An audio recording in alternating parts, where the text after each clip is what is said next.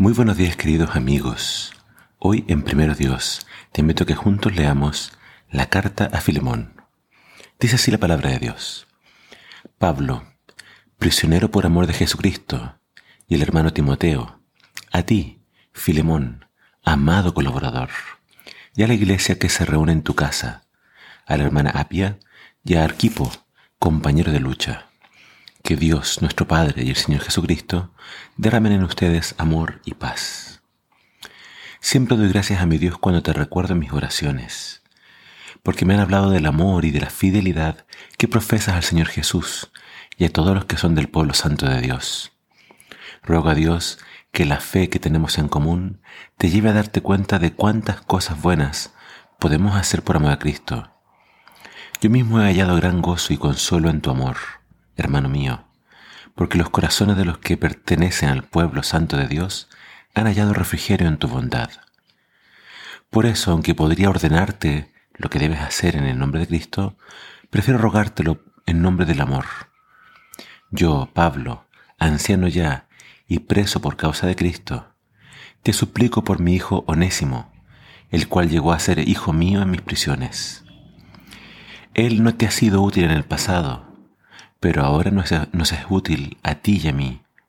Te lo mando de regreso y con él te envío mi propio corazón. Hubiera querido retenerlo conmigo en esta prisión en la que estoy por predicar el Evangelio, pues así me habría ayudado en lugar tuyo. Pero preferí no hacerlo sin tu consentimiento, pues no me gustan los favores forzados. Quizás Onésimo huyó de ti precisamente para que lo recuperes para siempre, y ya no como esclavo, sino como algo mucho mejor, como hermano amado. Para mí Él es muy especial. Ahora tienes razón para apreciarlo mucho más, no solo como persona, sino también como tu hermano en el Señor. Si de veras me consideras tu, amigo, recíbelo con el mismo afecto con el que me recibirías a mí. Si te hizo algún mal o si te robó algo, cárgalo a mi cuenta. Yo, Pablo, lo pagaré y para constancia escribo esto con mi puño y letra. No creo que sea necesario recordarte que tú a mí me debes lo que eres. Sí, hermano, alegra mi corazón en Cristo con este gesto de amor que te pido en el Señor. Te he escrito esta carta porque estoy seguro de que harás lo que te pido y mucho más. Ten una habitación lista para mí, pues espero que Dios contestará las oraciones de ustedes y permitirá que pronto vaya a verlos. Epafras, mi compañero de prisión, por amor a Cristo Jesús, te saluda. Marcos, Aristarco, Demas y Lucas, mis colaboradores, te envían saludos también. Que el amor del Señor Jesucristo se derrame sobre ustedes. Esta es la carta más corta del apóstol Pablo y vemos que es de un carácter muy personal. Pablo escribe a Filemón básicamente para interceder por Onésimo. Onésimo era un esclavo de Filemón que al parecer había huido. La ley romana permitía a los dueños de esclavos castigar duramente a un esclavo si éste había huido, y más si había robado o había hecho otro mal. Podían ser crucificados, echados a las fieras, o también podían ser mutilados tales esclavos. Y aunque vemos que Pablo no está eh, directamente abogando para que esta institución tan cruel sea eliminada, vemos que él presenta principios muy importantes para el buen trato para con los esclavos.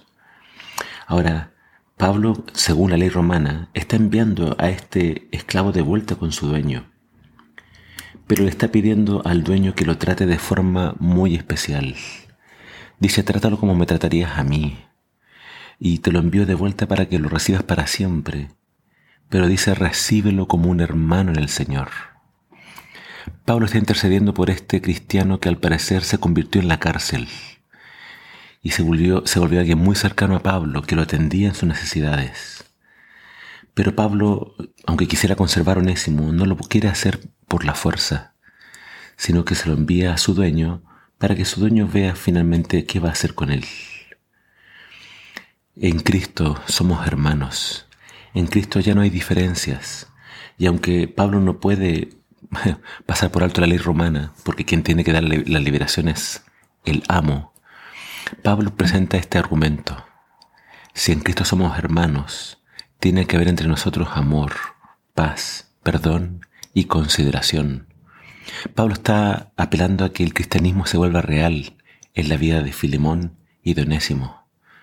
Pablo está abogando para que, así como Cristo nos perdonó, nosotros nos podamos perdonar entre nosotros. Que los principios del Evangelio sean una realidad en nosotros y entre todos pueda haber siempre paz y unidad. Que el Señor te bendiga.